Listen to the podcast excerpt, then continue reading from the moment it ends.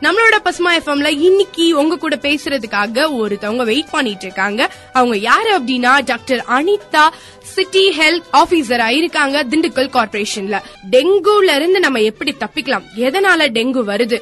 Dengue வந்து நம்ம எப்படி எப்படி எல்லாம் அவாய்ட் பண்ணிட முடியும்? நம்மளும் எப்படி வந்து பாதுகாப்பா நம்மள வந்து பாதுகாத்துக்க முடியும்? நம்மள சுத்தி இருக்கவங்களுக்கு எவ்வளவு அவேர்னஸ் வந்து நம்மளால கொடுக்க முடியும்? அப்படின்ற பல தகவல்களை நம்மளோட நேயர்களுக்கு கூட பகிர்ந்துக்கிறதுக்காக வெயிட் பண்ணிட்டு இருக்காங்க மேம் கிட்ட நிறைய விஷயங்கள் பேசலாம். வணக்கம். அனைவருக்கும் வணக்கம். இப்போ டெங்கு அப்படின்றது வந்து ஒரு பெரிய ஒரு பீதி மாதிரி மக்களிடையே நிலவிக்கிட்டு இருக்கு. அந்த அளவுக்கு பயப்பட வேண்டிய அவசியமே இல்ல.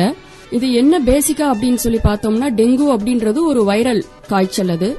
அந்த வைரல் காய்ச்சலை உண்டு பண்ணக்கூடியது வந்து ஒரு கொசு. அந்த கொசு பேரு வந்து ரொம்ப காமனா வந்து ஏடிஸ் ஏடிஸ் நம்ம சொல்லிட்டு இருப்போம். ஏடிஸ் எஜிப்டை அப்படின்னு சொல்லக்கூடிய ஒரு கொசு தான் வந்து இந்த டெங்கு காய்ச்சலை பரப்புது. இந்த எப்படி பரப்புது அப்படின்னு சொல்லி பார்த்தோம் அப்படின்னா அந்த டெங்கு கொசுவானது அதாவது ஏடிஸ் கொசுவானது ஆல்ரெடி டெங்கு காய்ச்சலால் பாதிக்கப்பட்ட ஒரு மனிதரை கடிக்கும் போது அந்த ரத்தத்தை உறிஞ்சும் பொழுது அந்த மனிதருடைய ரத்தத்தில் இருக்கக்கூடிய அந்த டெங்கு வைரஸ் ஆனது அந்த கொசுவினுடைய உடம்புல போயிடுது. சோ திருப்பி அது அடுத்த மனிதரை போய் கடிக்கும். அப்போ அந்த ரத்- அந்த வயிற்றில் இருக்கக்கூடிய அந்த டெங்கு வைரஸ் ஆனது அந்த அடித்த அடித்த மனிதனுடைய உடம்புக்குள்ள செலுத்தப்படுது. சோ இந்த மாதிரி அந்த டெங்கு கொசுக்கள் அடுத்தடுத்த மனிதர்களை கடிக்கும் போது தன் வயிற்றுக்குள்ள இருக்கக்கூடிய அந்த டெங்கு வைரஸ் வந்து அடுத்தடுத்த மனிதர்களுக்கு அது பரவுது. மெயினா எப்படி அப்படின்னு பாத்தீங்கன்னா இந்த டெங்கு கொசு அதாவது ஏடிஸ் என்று சொல்லக்கூடிய கொசுக்கள்ல வந்து பெண் கொசுக்கள் மட்டுமே கடிக்குது ஆண் கொசுக்கள் கடிப்பதில்லை. இது ஏன் பெண் கொசுக்கள் மட்டும் கடிக்குது அப்படின்னு சொல்லி பார்த்தோம் அப்படின்னா பெண் கொசுக்கள் வந்து இனப்பெருக்கம் பண்ண வேண்டிய சூழ்நிலை இருக்கிறதுனாலதான் இந்த பெண் கொசுக்கள் மட்டுமே மனிதர்களையும் மிருகங்களையும் கடிக்குது. இந்த பெண் கொசுக்களுக்கு வந்து இனப்பெருக்கம் பண்ணணும்னா முட்டையிடணும். அந்த முட்டையிடணும் அப்படின்னா முட்டைய வந்து முதல்ல முதிர்ச்சி அடைய செய்யணும். அதாவது மெச்சூர்ட் ஆக்கணும் அப்படி மெச்சூர்ட் ஆக்கணும் முதிர்ச்சி அடைய செய்யணும் அப்படின்னா அந்த முட்டைகளுக்கு வந்து புரதச்சத்து தேவைப்படுது. அந்த புரதச்சத்து எதுல இருக்கு? மனிதனுடைய ரத்தங்கள்லயும் மிருகங்களுடைய ரத்தங்கள்லயும் தான் அந்த புரதச்சத்து கிடைக்குது. அதனால பெண் கொசுக்கள் என்ன பண்றாங்க அப்படின்னா மனிதனுடைய ரத்தத்தை கடித்து உறிஞ்சி புரதச்சத்தை யூஸ் பண்ணி தன்னுடைய வயிற்றுல இருக்கக்கூடிய முட்டையை வந்து முதிர்வடைய செய்து அதுக்கப்புறமா அந்த முட்டையை வந்து நல்ல தகுந்த தண்ணி இருக்கக்கூடிய ஒரு கண்டெய்னரா போய் பார்த்து அந்த ஈரப்பசை இருக்கக்கூடிய அந்த இடத்துல முட்டையிடுது. சோ இதனாலதான் வந்து பெண் கொசுக்கள் அப்படின்னு சொல்றது வந்து மனிதர்களை வந்து கடிக்குது. அடுத்ததா எனக்கு ஒரு கேள்வி இருக்கு. அந்த கேள்வி என்ன அப்படின்னா ஈரப்பதம் உள்ள இடங்கள்ல வந்து டெங்கு கொசு வந்து முட்டையிடும் அப்படின்ற மாதிரி நீங்க சொன்னீங்க. அப்ப வந்து சாக்கடையிலேயே வந்து ஈரப்பதமானது இருக்கதானே மேம் செய்யுது. அப்ப வந்து சாக்கடையில இந்த டெங்கு கொசுக்கள் வந்து உற்பத்தியை வந்து செய்யுமா? அவங்களோட வந்து முட்டையிடுறத வந்து அவங்க இனப்பெருக்கத்தை வந்து அந்த இடத்துலயும் அது செய்யுமா அப்படின்றது எனக்கு ஒரு டவுட்டா இருக்கு. அதையும் கொஞ்சம் கிளியர் பண்ணுங்களேன் ப்ளீஸ் இந்த டெங்கு கொசுன்னு சொல்லக்கூடிய அந்த ஏடிஸ் கொசுவானது சாக்கடையில முட்டையிட்டு இனப்பெருக்கம் பண்ணக்கூடியது இல்ல. அதை வந்து பொதுமக்கள் வந்து ரொம்ப முக்கியமா புரிஞ்சுக்கணும். சாக்கடைக்கும் இந்த கொசுவுக்கும் சம்பந்தமே கிடையாது. சரி அப்ப சாக்கடையில சம்பந்தம் இல்ல அப்படின்னா வேற எந்த தண்ணியில இந்த கொசுக்கள் எல்லாம் முட்டையிடுது அப்படின்னா? ரொம்ப நல்ல கேள்வி அந்த கேள்வி. எங்க முட்டையிடுது அப்படின்னு சொன்னா நம்ம வீட்டுக்குள்ள நம்ம வீட்டை சுத்தி இருக்கக்கூடிய இடங்கள்ல இருக்கக்கூடிய பழைய கண்டெய்னர்ஸ் பழைய பாத்திரங்கள் இல்லாட்டி நம்ம வீட்டுக்குள்ளேயே நம்ம புழக்கத்துக்காக பிடிச்சு வைக்கக்கூடிய தண்ணிகள். அதாவது நம்ம அண்டா குண்டா பானை பாத்ரூம்ல பிடிச்சு வைப்போம். குளிக்கிறதுக்காக குடிக்கிறதுக்காக பாத்திரம் வளர்க்கறதுக்காக சமைக்கிறதுக்காக வெளியில வாயில் தெளிப்பதற்காக இந்த மாதிரி பல்வேறு காரணங்களுக்காக நமக்கு தேவைக்காக நாம பிடிச்சு சேகரிச்சு வச்சிருப்போம் உள்ள. இந்த இடங்கள்லயா மெயினா இந்த டெங்கு கொசுக்கள் இந்த நல்ல தண்ணியில தான் முட்டையிட்டு இனப்பெருக்கம் பண்ணுது. அது வந்து உள்ள. வெளியில பார்த்தோம்னா மழை காலங்கள்ல நம்ம தூக்கி எரிஞ்சிருப்போம். இல்லாட்டி நம்மளே தேவையில்லை இல்லாட்டி தேவை பிற்காலத்துல தேவைப்படும்னு சில ஜாமான்கள் பழைய ஜாமான்களை ஒரு இடத்துல அடைஞ்சு வச்சிருப்போம். நம்ம வீட்டுக்கு பின்னாடியோ இல்லாட்டி வீட்டுல சைட்லயோ இல்லாட்டி வீட்டுக்கு முட்புறத்திலயோ முக்கியமா வீட்டோட மொட்டை மாடிகள்லயோ நம்ம சில பொருட்களை வந்து பிற்காலத்துல தேவைப்படும் அப்படின்ற காரணத்தினால நம்ம வந்து அடைஞ்சு வச்சிருப்போம். மழை காலங்கள்ல இந்த மாதிரி தேவையில்லாத பொருட்கள்ல வந்து மழை தண்ணீர் வந்து சேர்ந்துருது. சோ நம்மளுக்கு ஆல்ரெடி சொன்ன மாதிரி இந்த ஏடிஸ் கொசுக்களானது நல்ல தண்ணீர தான் முட்டையிடும் அப்படின்னு சொல்லும்போது இந்த மழை தண்ணீர் வந்து ரொம்ப நல்ல தண்ணி. சோ அதுல வந்து இனப்பெருக்கம் பண்ண ஆரம்பிச்சிருது. இது வந்து நம்ம கண்ணுக்கு தெரியாம நம்ம வீட்டை சுத்திலும் இருக்கக்கூடிய இடங்களை நம்ம அடிக்கடி போய் கவனிக்காம விடுறதுனால நிறைய இனப்பெருக்கம் ஆரம்பிச்சிருது. சோ ஒரு குடும்பத்தை சார்ந்தவங்க ஒரு வீட்டை சார்ந்தவங்க தான் உள்ளுக்குள்ள வச்சிருக்க தண்ணியையும் தன் வீட்டை சுத்தி நாலாபுறமும் மொட்டை மாடியிலயும் இருக்கக்கூடிய பழைய பொருட்கள்லயோ இல்ல நம்ம தேவையில்லான்னு தூக்கி எரிஞ்ச நம்ம தேங்காய் சரட்டை முட்டை ஓடு இந்த மாதிரி நம்ம தண்ணியோ காப்பியோ குடிச்சிட்டு வெளியில தூக்கி போட்ட பிளாஸ்டிக் கப்புகள் இந்த மாதிரி ஆர்டிபிஷியல் செயற்கையாக செய்யப்பட்ட கண்டெய்னர்ஸ்ல இருக்கக்கூடிய தண்ணிகள்ல மட்டும்தான் இந்த மாதிரி வெளிப்புறத்துல பிரீடிங் இருக்கும். இனப்பெருக்கம் ஏற்படும். சோ நம்ம வீட்டுக்குள்ள நம்ம சேகரிச்சிருக்க வச்சிருக்கக்கூடிய தண்ணிகளையும் வெளியில நம்மளுக்கு தெரியாம இருக்கக்கூடிய தண்ணிகளையும் தான் இந்த கொசுக்கள் வந்து இனப்பெருக்கம் பண்ணுது. சோ இதுல முக்கியமா நம்ம பண்ண வேண்டிய விஷயம் வந்து என்ன அப்படின்னு சொன்னா நம்ம வீட்டுக்குள்ள தேவைக்கு பிடிச்சு வச்சிருக்க தண்ணிய கொசு புகாத வண்ணம் இறுக்கமா மூடி வச்சோம் அப்படின்னா இதுல இருந்து மெயின் ப்ராப்ளம் மேக்ஸிமம் ப்ராப்ளமே அதுல சால்வ் ஆயிடுது. இதுல எப்படி மூடி வைக்கலாம்? அந்தந்த அளவுக்கு கண்டெய்னர்ஸ்க்கு ஏத்த மாதிரி மூடிகள் இல்ல அப்படின்னு சொன்னா நம்ம மு- முற்காலத்துல மாங்காய்லாம் போடும்போது முண்டு கட்டிலாம் வைப்பாங்க. அதாவது நம்ம கிட்ட இருக்கக்கூடிய சுத்தமான பழைய துணிகளை எடுத்துக்கொண்டு அந்த கண்டெய்னர்ஸை வந்து இறுக்கமா மூடி வைப்பாங்க. துணி போட்டு. அந்த மாதிரி வேட்டியோ சேலையோ கைலியோ எது நம்ம கிட்ட அவைலபிளா இருக்கோ அதை வச்சு நம்ம இறுக்கமா அந்த கண்டெய்னர்ஸை நம்ம மூடி வைக்கணும். இந்த மாதிரி பண்றதுனால கொசுக்கள் வந்து உள்ள நல்ல தண்ணியில போய் முட்டை இடாது. சோ இது வந்து ஒரு நல்ல விஷயம். நம்ம பண்ண வேண்டிய விஷயம். அடுத்ததான் எனக்கு ஒரு பெரிய சந்தேகம் இருக்கு. அந்த சந்தேகத்தையும் நான் கேட்டு தெரிஞ்சுக்கலாம் தான் இருக்கேன். அந்த சந்தேகம் என்ன அப்படின்னா மேம் இப்போ வந்து நம்ம வந்து ஒரு பெரிய கண்டெய்னர் வச்சிருக்கோம். அந்த கண்டெய்னர்ல வந்து கொசுக்கள்லாம் முட்டையிட்டுருது அப்படின்ற விஷயத்த நம்ம வந்து தெரிஞ்சுக்கிட்டோம் அப்படின்னா இல்லைன்னா ஒரு குறிப்பிட்ட டைம்க்கு அப்புறம் அதை மாத்தலாம் சொல்லுவாங்க. அந்த டைம் பீரியட் என்ன அப்படின்றதையும் சொல்லிடுங்க. அது மட்டும் இல்லாம அந்த இடத்துல வந்து நம்ம யூஸ் பண்ணிட்டு இருக்கோம் இல்லையா? அதை கிளீன் பண்றதுக்கு நம்ம வந்து ஸ்பெசிஃபையா ஏதாவது திங்ஸ் வச்சு கிளீன் பண்ணுமா? இல்ல நார்மலா சும்மா வந்து கை வச்சு வாஷ் பண்ணாலே அது போதுமானதா? நம்ம பிடிச்சு வச்சிருக்க கண்டெய்னர்ஸ ஆறு நாளைக்கு ஒரு தடவை நம்ம ப்ளீச்சிங் பவுடர் தேங்காய் நாரை வச்சு நல்லா உட்புறத்தை நல்லா தேய்ச்சு கழுவிட்டு அந்த தண்ணியை கீழே ஊத்திட்டு அதுக்கப்புறம் ஃப்ரெஷ்ஷா தண்ணி பிடிச்சு வச்சோம் அப்படின்னு சொன்னாலும் இந்த ப்ராப்ளம்ல இருந்து நம்ம எஸ்கேப் ஆகலாம் ரொம்ப ஈஸியா ஏன் இப்படி நம்ம ஆறு நாளைக்கு ஒரு தடவை அந்த கண்டெய்னர்ஸ் வந்து ப்ளீச்சிங் பவுடரும் நாரும் போட்டும் கழுவணும் அப்படின்னு சொல்றோம் அப்படின்னா இந்த கொசுவினுடைய வளர்ச்சி அதாவது அது முட்டையிடுறதுல இருந்து திருப்பி அதுல இருந்து அந்த முட்டையில இருந்து புழு வரும் புழுல இருந்து கூட்டு புழு கூட்டுப்புழுல இருந்து அகைன் ஒரு அடல்ட் மஸ்கிட்டோ அதாவது முதிர் கொசு வரும். இது வரக்கூடிய காலகட்டம் பாத்தீங்கன்னா ஆறுல இருந்து ஏழு நாட்கள். இந்த ஆறுல இருந்து ஏழு நாட்களுக்குள்ள இதோட லைஃப் சைக்கிளை நம்ம கட் பண்ணிட்டோம் அப்படின்னு சொன்னா முதிர் கொசுவே வராது. அதாவது அடல்ட் மஸ்கிட்டோவே வரவிடாம நம்ம தடுத்துடலாம். எப்படி அப்படின்னு பாத்தீங்கன்னா முட்டை முதல்ல. அந்த முட்டையில இருந்து புழு வெளியில வரும். அது வந்து ஒரு ரெண்டு நாள் ஆகும் முட்டையில இருந்து புழு வெளியில வர்றதுக்கு ஆவரேஜா அதுக்கப்புறம் அந்த புழுல இருந்து கூட்டு புழு வர்றதுக்கு நாலுல இருந்து ஏழு நாள் ஆகும் ஆவரேஜா திருப்பி அந்த கூட்டு புழுல இருந்து முதிர் கொசு வெளியில வர்றதுக்கு ஒரு ரெண்டு நாள். சோ ஆவரேஜா பாத்தீங்கன்னா ஆறுல இருந்து ஏழு நாள் தான் இதோட முட்டையில இருந்து முதிர் கொசு வெளியில வர்றதுக்கு. சோ இந்த லைஃப் சைக்கிள கட் பண்றதுக்காக மட்டும்தான் நம்ம ஆறு நாளைக்கு ஒரு தடவை நம்ம பிடிச்சு வச்சிருக்க கண்டெய்னர்ஸ ப்ளீச்சிங் பவுடர் நார் வச்சு நல்லா தேய்ச்சி கழுவிட்டு பிடிக்கணும்னு சொல்றோம். இதுல ஒவ்வொருக்கும் ஒவ்வொன்றுக்கும் ஒவ்வொரு ஸ்பெஷாலிட்டி இருக்கு. ஃபார் எக்ஸாம்பிள் முட்டைன்னு எடுத்துக்கிட்டீங்க அப்படின்னு சொன்னா ஏன் வந்து நார் வச்சு ப்ளீச்சிங் பவுடர் போட்டு நல்லா தேய்ச்சி கழுவணும் அப்படின்னு சொல்றீங்க? கை வட்டு கை மட்டும் வச்சு நல்லா கைய வச்சு மட்டும் கழுவி ஊத்துனா பத்தாதா அப்படின்னு கேட்கலாம். கண்டிப்பா பத்தாது. ஏன் அப்படின்னு சொன்னா இந்த கொசுக்கள் வந்து ரொம்ப கன்னிங்கான கொசுக்கள் ரொம்ப தந்திரமான கொசுக்கள்னு சொல்லலாம்.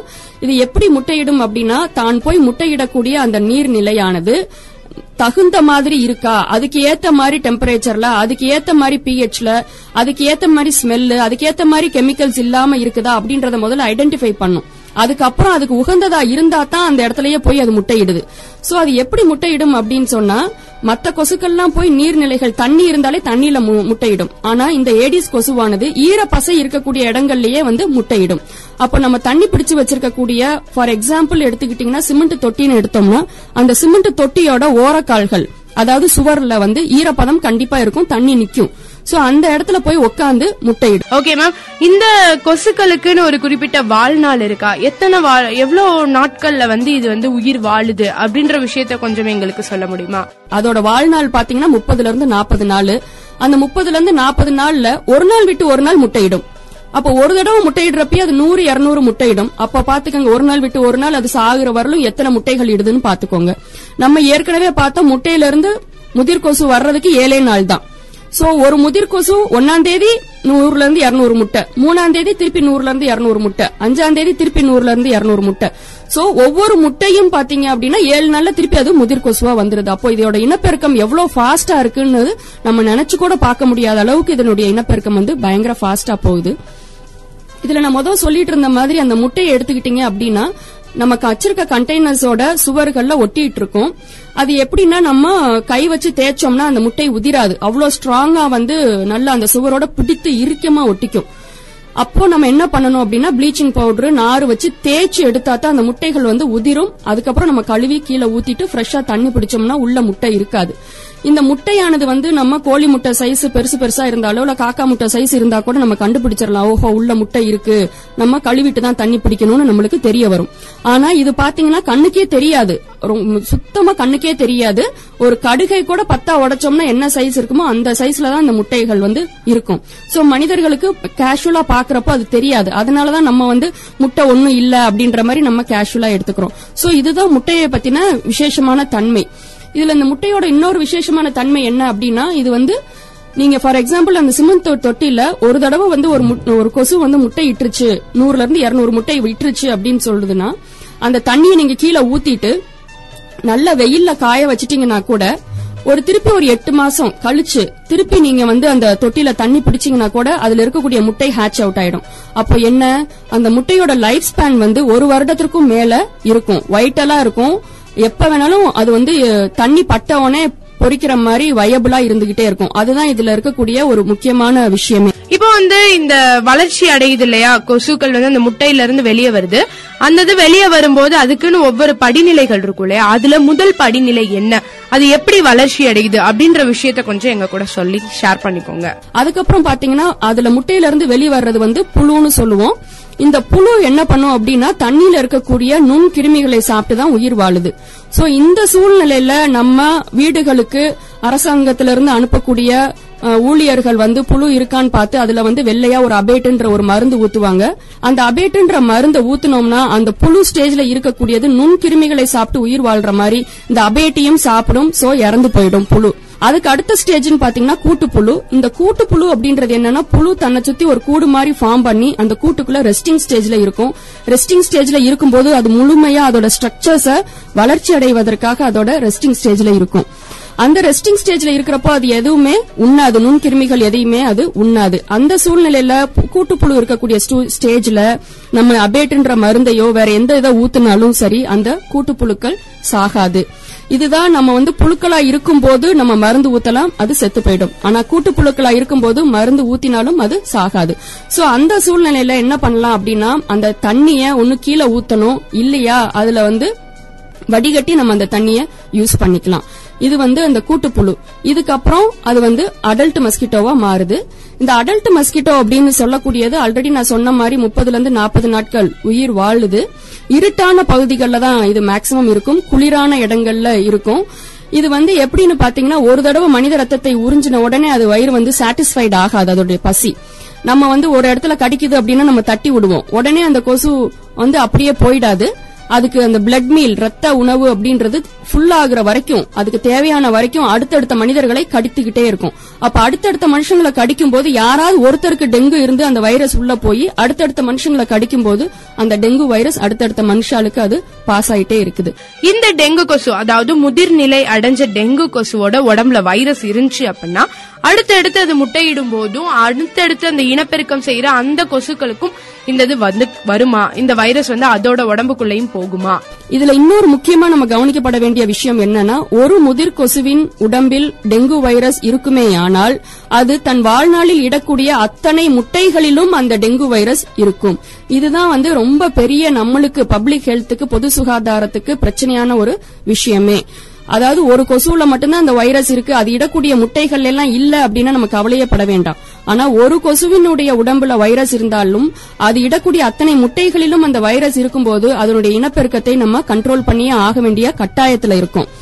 சோ இப்ப இந்த இனப்பெருக்கத்தை கட்டாயமா கண்ட்ரோல் பண்ணியே ஆகணும் அப்படின்னா யார் கையில இருக்கு அப்படின்னா பொதுமக்களாகிய நம்ம கையில தான் கண்டிப்பா இது இருக்கு. ஏன்னா நம்ம வீட்டுக்குள்ள நம்ம பிடிச்சு வச்சிருக்க தண்ணியில தான் இது இனப்பெருக்கம் பண்ணுது. சோ நம்ம தண்ணிய பாதுகாப்பான முறையில ஒழுங்கா மூடி வைக்கிறதுனாலையும் நம்ம சுற்றுப்புறத்துல இருக்கக்கூடிய இடங்கள்ல தேவையில்லாத பொருட்கள் தேங்காம நம்ம பாத்துக்கணும். அப்படி தேங்கினா கூட அதுல மழை தண்ணி தேங்கி இருந்துச்சுன்னா உடனே அதை அப்புறப்படுத்தணும். நம்ம மொட்டை மாடியில நம்மளுக்கு தேவையில்லாத பொருட்கள் இருந்தா அதையும் நம்ம அப்புறப்படுத்தணும். நம்ம வீட்டுக்குள்ள இருக்கிற தண்ணியை சுத்தமா மூடி வைக்கணும். ஆறு நாளைக்கு ஒரு தடவை நல்லா தேய்ச்சி கழுவிட்டு தண்ணி பிடிக்கணும். நம்ம வீட்டுக்கு வெளியில நாலாபுறத்திலயும் மொட்டை மாடியிலயும் இருக்கக்கூடிய தேவையில்லாத பொருட்களை எடுத்துடணும்.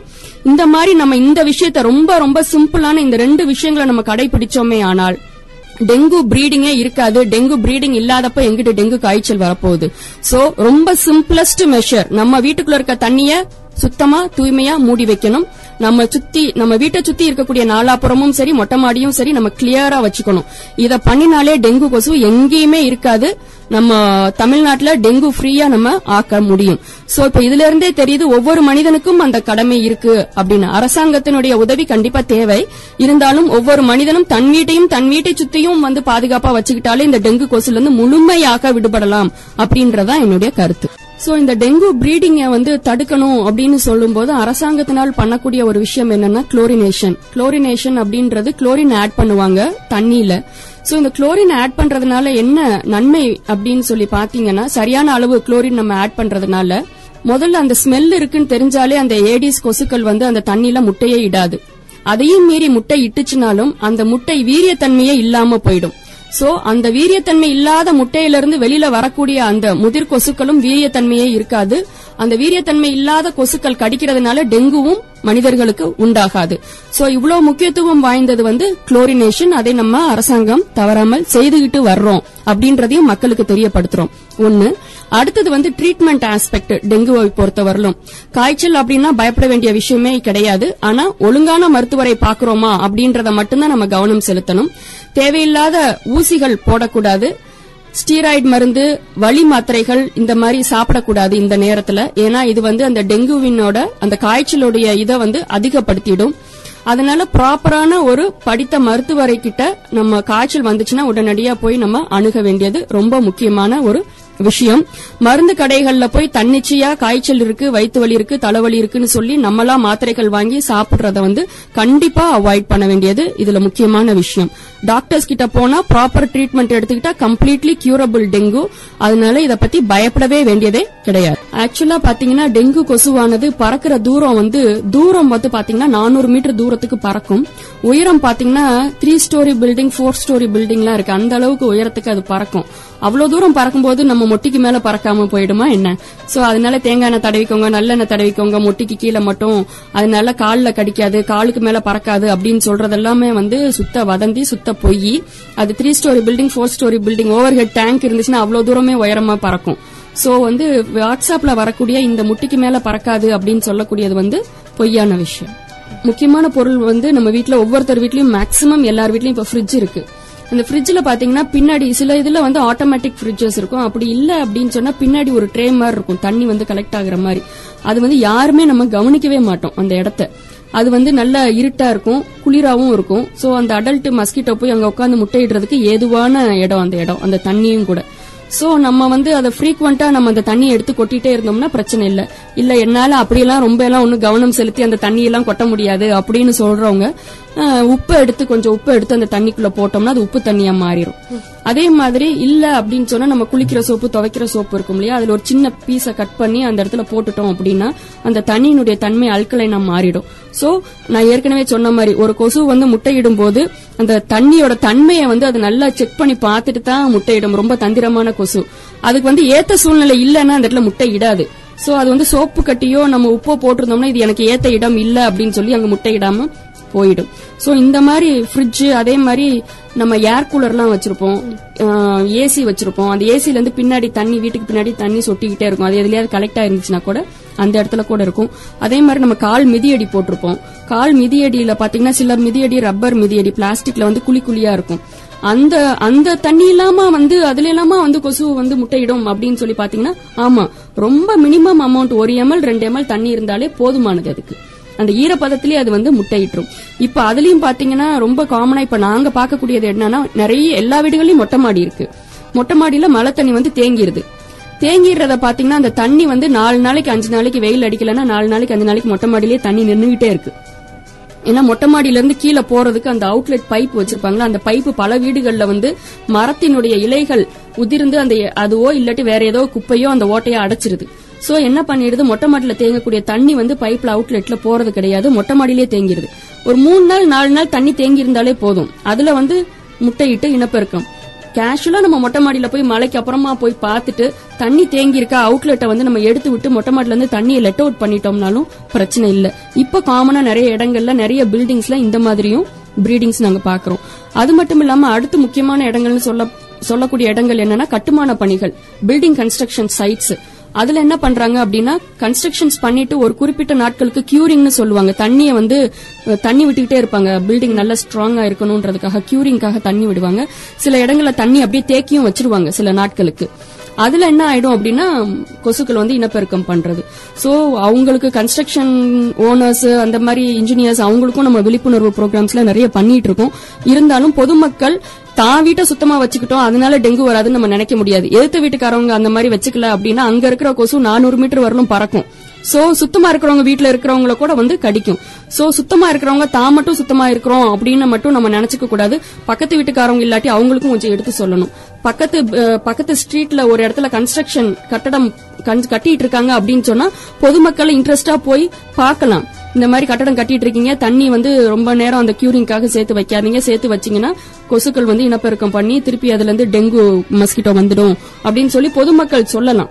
இப்ப நம்ம போய் கவர்மெண்ட்ல இருந்தும் சரி மாநகராட்சியில இருந்தும் போய் நம்ம போய் பார்த்து அந்த மாதிரி ப்ரீடிங் இருந்துச்சுன்னா அந்த வீடுகளுக்கெல்லாம் வந்து அந்த கன்ஸ்ட்ரக்ஷன் சைட் ஓனர்ஸ்க்கும் சரி இன்ஜினியரிங்ஸும் சரி நோட்டீஸ் கொடுத்து பெனால்டி எல்லாம் நம்ம போட்டுட்டு இருக்கோம் பொதுமக்களும் பக்கத்துல இருக்கும்போது சொன்னாங்க அப்படின்னா அவங்களுக்கும் ஒரு ரெஸ்பான்சிபிலிட்டி இருக்கும். ஓ இந்த மாதிரி நம்மனால இவங்க எல்லாம் பாதிக்கப்படுதுன்னு சொல்றாங்க அப்படின்னு சொல்லி ஒரு ரெஸ்பான்சிபிலிட்டி கவர்மெண்டோ மாநகராட்சியோ வந்து சொல்றதுக்கு முன்னாடி பொதுமக்களே சொல்றப்போ இன்னும் அவங்களுக்கு ரெஸ்பான்சிபிலிட்டி வந்து ஜாஸ்தி ஆகுது. சோ அந்த ரெஸ்பான்சிபிலிட்டி எடுத்துக்கிட்டாங்கன்னா நல்லது. இந்த ஏடிஸ் மஸ்கிட்டோனால டெங்கு மட்டும் வர்றதில்ல டெங்கு வைரஸ் மட்டும் அது உடம்புக்குள்ள இருக்கிறது இல்ல சில சமயங்கள்ல சிக்கன் குனியா வைரஸும் அது உடம்புக்குள்ள இருக்கும். அப்போ அது கடிச்சிச்சுன்னா சிக்கன் குனியா காய்ச்சல் வரும்.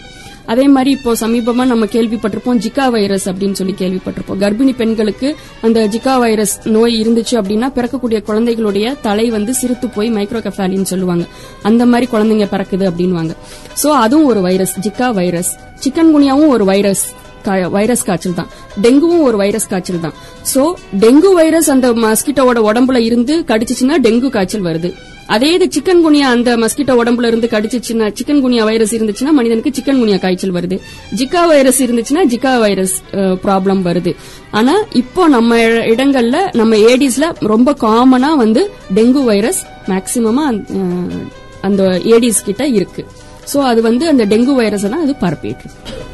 அந்த கொசுவோட உற்பத்தி சொன்னீங்கல்ல மேம் நூறுல இருந்து இருநூறு முட்டை வரைக்கும் ஒரு ரெண்டு நாள் அந்த கேப்ல வந்து அது இது பண்ணுது அப்படின்னு. இத மொத்தமா டோட்டலி நம்மளால கண்ட்ரோல் பண்ண முடியாது. கொஞ்சம் கொஞ்சமா தான் கண்ட்ரோல் பண்ண முடியும்னு சொன்னீங்க. அதுக்கு வந்து இந்த வீட்டு முன்னாடி அந்த வேப்பிலை நொச்சி இலை அதெல்லாம் போட சொன்னீங்க. இது வந்து ஒரு சில இடங்கள்ல கிடைக்காம இருக்குல்ல.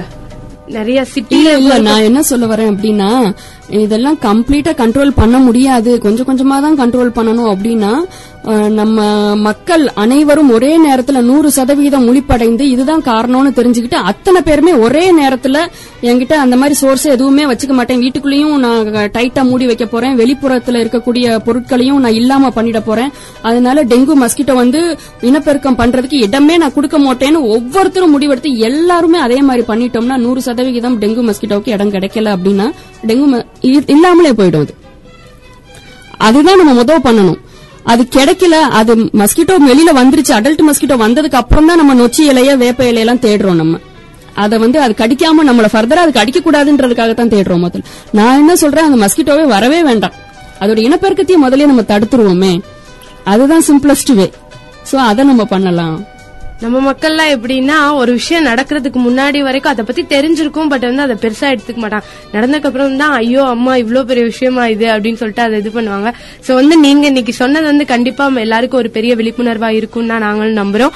இந்த விஷயத்த அவங்க கண்டிப்பா எடுத்து பண்ணாங்க அப்படின்னா நம்ம திண்டுக்கல்ல இருந்து ஒரு மாற்றத்தை கொண்டு வந்தோம் அப்படின்னா அதை பாக்குற வ- பக்கத்துல இருக்க டிஸ்ட்ரிக்ட் எல்லாமே வந்து ஒரு மிகப்பெரிய மாற்றத்துக்குள்ள வருவாங்க. தமிழ்நாட்டுல வந்து டெங்குவே இல்லாத தமிழகம் வந்து உருவாகிறதுக்கு பல வாய்ப்புகள் இருக்கு. அதுக்கு வந்து நீங்க உங்களோட பொன்னான நேரங்களை செலவழிச்சு எங்களோட நேயர்களுக்காக பல கருத்துக்களை தெரிவிச்சுக்கிட்டதுக்கு பசுமை எஃப்எம் சார்பாகவும் எங்களோட நேயர்கள் சார்பாகவும் உங்களுக்கு வந்து மிகப்பெரிய நன்றியை தெரிவிச்சுக்கிறோம் மேம் இந்த ஒரு விழிப்புணர்வை வந்து மக்களுக்கு தெரியப்படுத்துறதுக்கு பசுமை எஃப்எம் எனக்கு ஒரு வாய்ப்பு கொடுத்ததுக்காக பசுமை எஃப்எம்க்கு என்னுடைய வாழ்த்துக்கள். நன்றிகள். தேங்க்யூ ஓகே மேம் இன்னைக்கு வந்து நீங்க சொன்ன விஷயங்களை கண்டிப்பா எங்களோட நேயர்கள் வந்து கீப் அப் பண்ணுவாங்க ஃபாலோ பண்ணுவாங்க அப்படின்னு தான் நானும் சொல்றேன். அது மட்டும் இல்லாம இன்னைக்கு அவங்க சொன்னதை வச்சு நம்ம என்ன பண்ண போறோம் அப்படின்னா நம்ம வீட்டுல இருக்க நம்ம வேஸ்டா வச்சிருக்க பாத்திரங்கள் அது மட்டும் இல்லாம நம்ம தண்ணி சேகரிச்சு வைக்கிற ஒவ்வொரு தொட்டி சின்ன சின்ன பாத்திரங்களா இருக்கட்டும் சரி சின்ன நம்ம தேங்காய் வந்து வேஸ்டா இருக்க தேங்காய் ஓடா இருக்கட்டும் வேற என்னென்ன இடங்கள்ல தண்ணி தேங்குற மாதிரி நம்ம வந்து ஏற்படுத்தி வந்து கொசுவுக்கு வந்து நீ வந்து இந்த இடத்துல எல்லாத்தையும் செய்யி அப்படின்ற மாதிரி நம்மளால வந்து நம்ம ஏற்படுத்தி வச்ச எல்லா விஷயத்தையும் இன்னையோட வந்து நம்ம தக தெரியணும் அப்படின்ற விஷயத்தை தான் இன்னைக்கு வந்து ரொம்ப அழகா வந்து மேம் நமக்கு சொன்னாங்க. இன்னைக்கே வந்து இந்த விஷயங்கள் எல்லாத்தையுமே நம்ம செய்வோம். நம்மளோட சுற்றுப்புறத்தை வந்து நம்ம சுத்தமா வச்சுக்குவோம். அதே மாதிரி காய்ச்சல் வந்தோடனே எல்லாரும் பயப்பட வேண்டாம். டக்குன்னு வந்து பக்கத்துல இருக்க ஒரு நல்ல ஸ்பெஷலான ஹாஸ்பிட்டல் போங்க. இப்போ வந்து வெளியே பிரைவேட் ஹாஸ்பிட்டல்ஸ் வந்து நம்ம போய் பாக்குறத விட நல்ல கவர்மெண்ட் ஹாஸ்பிட்டல் போனோம்னாலே அதுக்கு ஸ்பெஷல் ட்ரீட்மெண்ட்லாம் அவங்க எடுத்துட்டு இருக்காங்க. கவர்மெண்ட்ல இருந்தும் கவர்மெண்ட்டும் நம்மளோட மக்களுக்காக ஃபுல் சப்போர்ட்டை கொடுத்துட்டு இருக்காங்க. சோ நீங்க அங்க போய் உங்களுக்கு வந்து பிளட் செக் பண்ணுங்க. காய்ச்சல் இருக்கு அப்படின்னு தெரிஞ்ச உடனே நீங்க வந்து டக்குன்னு பக்கத்துல இருக்க மெடிக்கல் போய் ஒரு ரெண்டு பேராசிட்டாமல் வாங்கி நம்ம சாப்பிட்டுருவோம். உடனே காய்ச்சல் சரியாயிடும் அப்படின்னு சொல்லி உங்களுக்கு நீங்களே வந்து ஒவ்வொரு விஷயத்த சொல்லி இதுவே போதும் இதுவே போதும்னு உங்களை நீங்களே குறைச்சிக்காம நீங்க வந்து உடனே போய் டாக்டரை பார்த்து பிரிஸ்கிரிப்ஷன் கேட்டு நீங்க அதை ஃபாலோ பண்ணணும் அப்படின்றதா இன்னைக்கு சொன்னாங்க. டாக்டரோட மருத்துவ ஆலோசனை இல்லாம எந்த ஒரு ஊசியும் பயன்படுத்தாதீங்க எந்த ஒரு மருந்தையும் பயன்படுத்தாதீங்க. டெங்கு அப்படின்றது நம்மள அச்சுறுத்தக்கூடிய பெரிய விதமான நோயெல்லாம் கிடையாது. அது வந்து நம்மளோட கவனக்குறைவினால ஏற்படுறது அப்படின்றது ரொம்ப அழகா வந்து டாக்டர் அனிதா மேம் வந்து சொன்னாங்க. அதை கேட்டு தெரிஞ்சுக்கிட்டோம் விழிப்புணர்வு வந்து இன்னைக்கு கண்டிப்பா நம்ம கிட்ட வரணும் அப்படின்றதுக்காக தான் இன்னைக்கு வந்து நிறைய விஷயங்களை அவங்க நம்ம கூட ஷேர் பண்ணிக்கிட்டாங்கன்ற விஷயத்தையும் நான் சொல்லுவேன். சமுதாயத்துல மாற்றம் ஏற்படணும் ஏற்படணும்னு சொல்லி நம்ம வந்து பெரிய குரல் கொடுக்க கூடாது. அந்த மாற்றத்தை முதல்ல நம்ம கிட்ட இருந்து கொண்டு வரணும் அப்படின்னு தான் நான் சொல்லுவேன். ஏன்னா மாற்றம் ஒன்றே மாறாதது. அந்த மாற்றம் நம்ம கிட்ட இருந்து வந்துச்சு அப்படின்னா கண்டிப்பா சமூகத்துல ஒரு பெரிய மாற்றம் ஏற்படும். அதனால இன்னையில இருந்து உங்க வீட்டு குழந்தைங்களை நீங்க எப்படி பாதுகாத்துக்கிறீங்க? உங்களை நீங்க எப்படி எப்படி பாதுகாத்துக்கிறீங்க அப்படின்னா இந்த விழிப்புணர்வான விஷயங்களை கேட்டு தெரிஞ்சுக்கிட்டது மட்டும் இல்லாம இதை செயல்படுத்தி உங்களுடைய வாழ்க்கையை நீங்க வந்து சேவ் பண்ணி வச்சுக்கணும் அப்படின்றதா எங்களுடைய ஆசையாவும் இருக்கு. என்ன நேர்களே இன்னைக்கு இந்த நிகழ்ச்சி உங்களுக்கு ரொம்பவே பயனுள்ளதா இருக்கும் தான் நான் நம்புறேன். ஓகே நேர்களே இதே மாதிரி நாளைக்கும் இதே சாயத்துல உங்களுக்கு ஒரு பயனுள்ள தகவலை கொடுக்கிற வரைக்கும் உங்ககிட்ட கிட்ட பபாய் சொல்லிட்டு கிளம்புறது யா ஃபேவரட் ஆஷி மதியழகி. இது உங்கள் முன்னேற்றத்திற்கான வானொலி பசுமாய் தொண்ணூறு புள்ளி நான்கு. Stay on பசுமாய் ninety point